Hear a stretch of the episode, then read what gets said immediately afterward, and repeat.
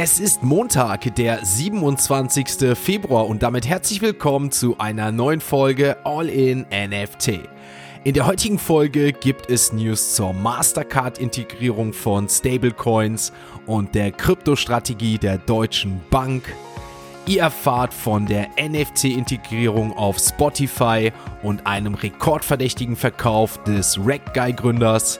Und neben unserem täglichen Blick auf den Kryptochart und den Floorpreisen auf OpenSea schauen wir auf das Unternehmen MoonPay, eine hitzige Coinbase-Debatte und den aktuellen NFT-Drop House of Seven Cards. Also viel Spaß mit der heutigen Folge von All In NFT. Werbung Die heutige Podcast-Folge wird unterstützt mit Patreon. Mit Patreon habt ihr einmal die Möglichkeit, den Podcaster und Content Creator eures Vertrauens zu unterstützen. Möchtet ihr eure tägliche Routine weiter aufrechterhalten und den digitalen Kaffee in Form dieses Podcasts weiter erleben, dann checkt doch gern einmal die Show Notes. Dort findet ihr einen Link zum Patreon-Account für den Podcaster eures Vertrauens. Das Ganze ist natürlich freiwillig und würde das Ganze hier unterstützen. Ich bedanke mich jetzt schon mal im Voraus und wünsche euch jetzt viel Spaß mit der heutigen Folge. Starten wir in eine neue Woche mit einer Nachricht zur Deutschen Bank. Wie nämlich aus einer Pressemitteilung hervorgeht, arbeitet die Deutsche Bank fortan mit Memento Blockchain zusammen, um eine Lösung zur Verwaltung digitaler Fonds und Anlagen zu finden.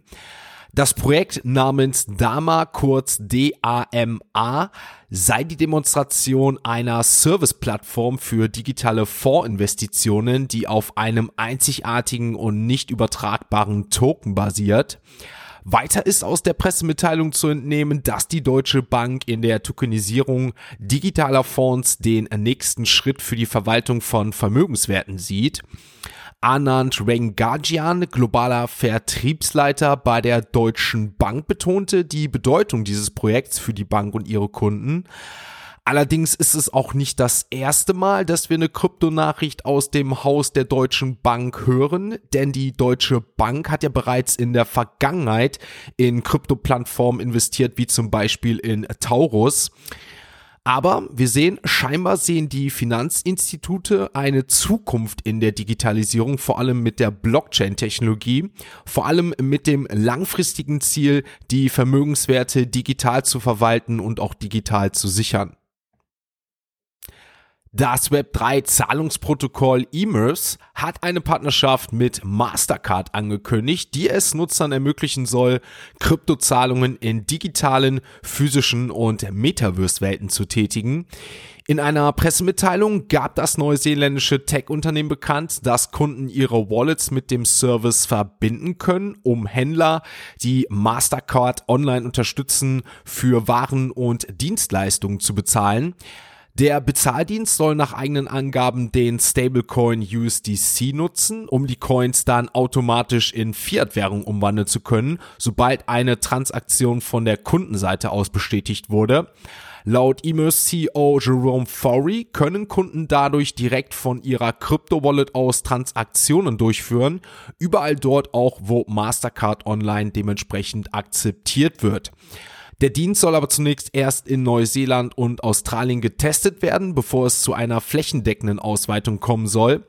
Der CEO Fori betonte abschließend nochmal, dass die Zusammenarbeit mit einer bekannten und vertrauenswürdigen Marke wie Mastercard ein großer Schritt in Richtung Mainstream-Akzeptanz von Web3 Wallet sei.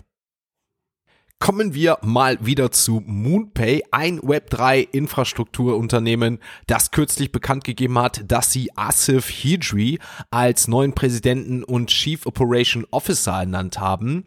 Hidri war zuvor Präsident und CEO von Coinbase und bringt damit reichhaltige Erfahrungen im Bereich Fintech mit zu MoonPay. Und zweifellos kann das behauptet werden, denn Ashifiri hat bereits mit namhaften Unternehmen wie A16Z, TPG Capital, TD Armatrade und Bain Co. zusammengearbeitet, wobei er sogar auch Teil der Vorstände von Saxo Bank, Test Global, Renpaths und eSoftware war. Hirji sagte, dass MoonPay bereits wettbewerbsfähig positioniert sei, um die Mainstream-Adaption von Web3 voranzutreiben und er freue sich darauf, seine Expertise in das Führungsteam einzubringen, um die Mission des Unternehmens weiter voranzutreiben. Hijis Ernennung folgt damit auch auf die jüngste Ankündigung von MoonPay, dass das Unternehmen eine Series B Finanzierungsrunde in Höhe von 555 Millionen US-Dollar abgeschlossen hat. Die neuen Mittel sollen allen voran dazu genutzt werden, um die Expansion in neue Märkte und die Entwicklung von Web3 Infrastrukturlösungen zu finanzieren. Und dadurch, dass wir auch hier im Podcast immer mal wieder Meldungen mit MoonPay haben, nochmal kurz zur Erläuterung, dass MoonPay ein Web3 Infrastrukturunternehmen darstellt, das End-to-End-Lösungen für Zahlungen, digitale Assets im Unternehmensmaßstab und Smart Contract Minting anbietet. Und das Unternehmen hat auch mittlerweile in über 160 Ländern eine Lizenz und ist dort tätig und bereits mehr als 450 Partner, wobei hier sogar die Tendenz steigend ist. Ich denke, vom Moonpie werden wir auch hier noch in Zukunft einiges hören. Damit sind wir mit der ersten Kategorie durch, wechseln zu CoinMarketCap und schauen uns dort natürlich einmal die aktuellen Kurse der Kryptowährung an. Wir blicken auf den Bitcoin und um euch nochmal vom Wochenende abzuholen, der Bitcoin sank zum Freitag hin und übers Wochenende wirklich stark ab. Allgemein der Weltwirtschaftsmarkt am Freitag sehr, sehr, sehr schlecht performt. Beim Bitcoin hatten wir ein Tief am Wochenende circa 21.600 Euro. Aber gestern sah es doch dann ganz anders aus. Plus zwei Prozent. Mittlerweile der Bitcoin wieder bei 22.200 Euro gekommen kommen. Also mal schauen, ob das eine kleine Tendenz wieder auf die kommende beziehungsweise jetzt startende Woche ist, dass wir wieder einen positiven Markt erleben werden. Wird auf jeden Fall spannend sein. Bei Ethereum brauche ich euch nicht sagen, wenn es dem Bitcoin gut geht, ist es ähnlich auch mit Ethereum, es sei denn, hier steht ein Merch oder ähnliches an. Dann haben wir hier natürlich auch andere Schwankungen, aber bei ETH auch ähnlichen Verlauf wie beim Bitcoin. Gestern ging es dann von 1500 Euro auf 1560 Euro, also auch hier plus 2%. Blicken wir auf andere Kryptowährungen, die übers Wochenende und auch gestern gut performen konnten. Polygon plus 5%, Solana sogar plus 6%. Hier der Kurs bei 22,14 Euro.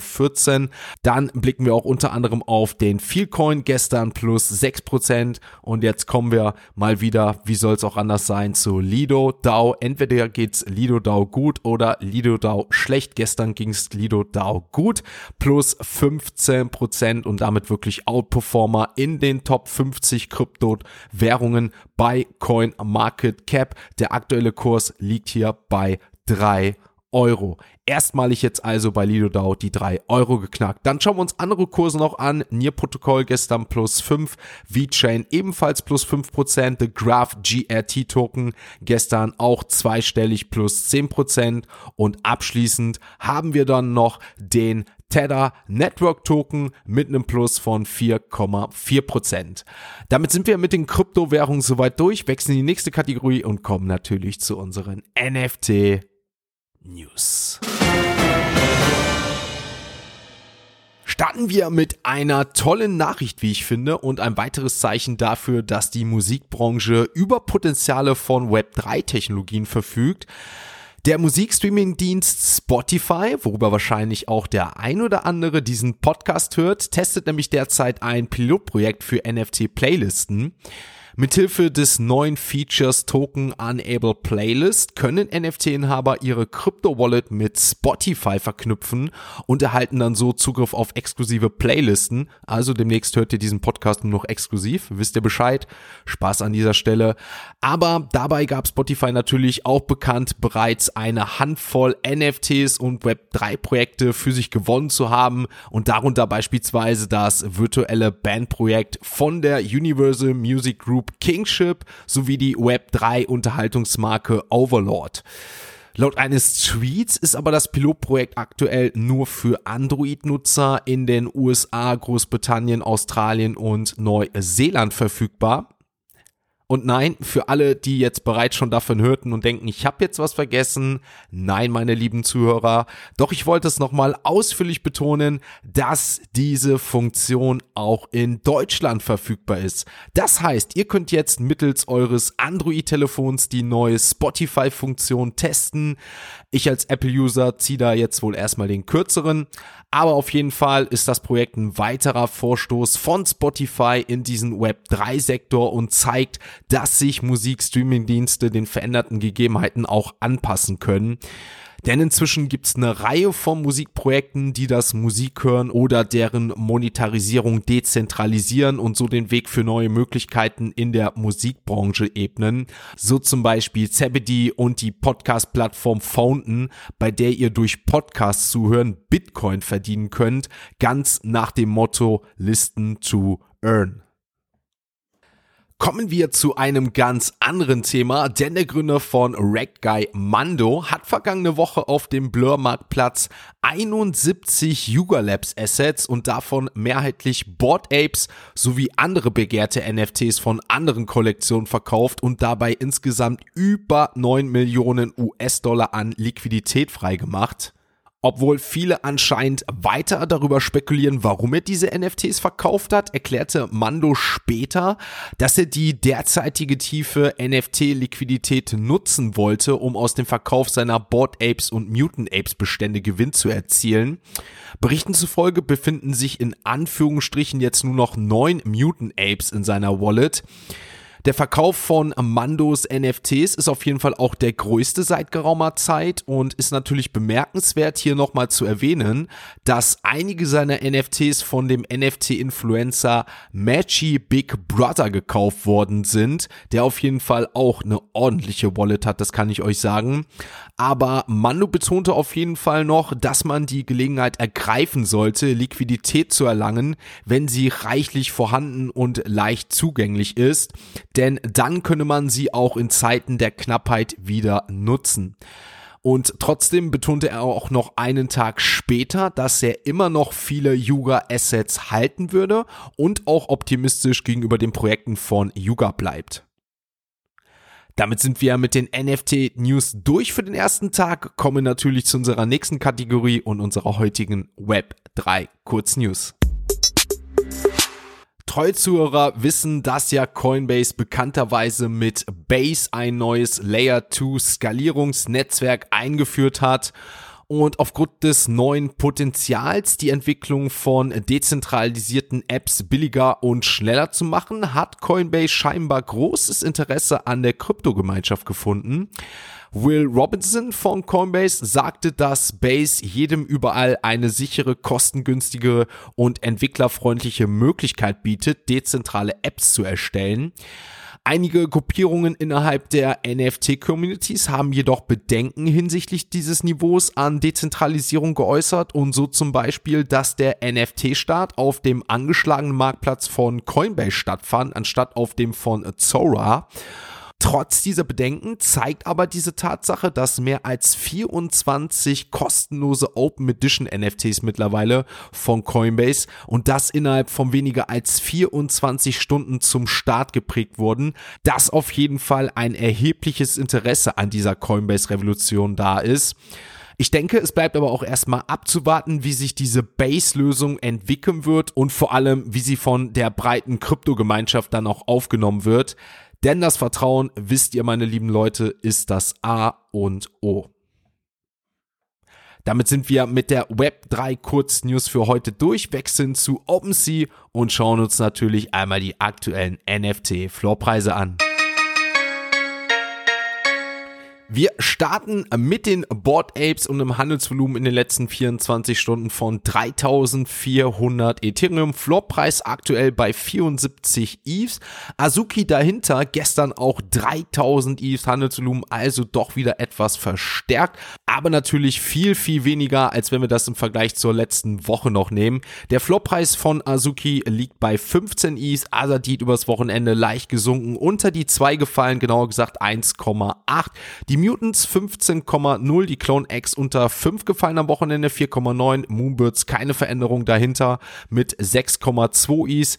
Die Doodles mit einem Floor von 5,69 aktuell gelistet. Dann schauen wir uns die Pudgy Penguins an, die gehen Richtung 4. Übers Wochenende liegt der Floor jetzt hier bei 5,2.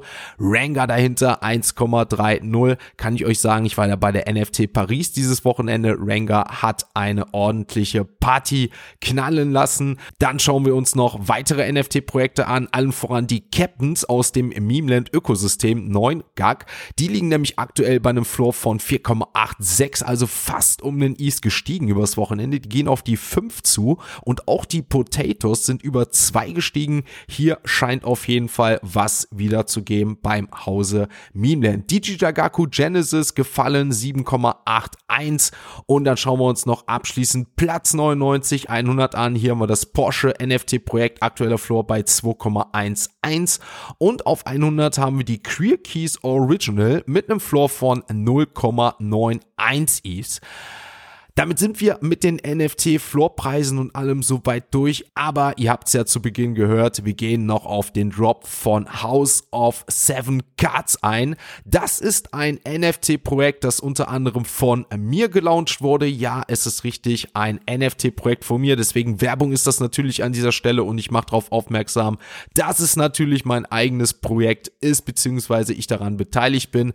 Aber wer mehr zu House of Seven Cards wissen möchte, Schaut mal in den Shownotes nach. Dort findet ihr jetzt die aktuellen Links zur OpenSea Collection beziehungsweise zu Moneyfold, der aktuellen Minting Page, denn Stand jetzt sind über 500 NFTs bereits gemintet.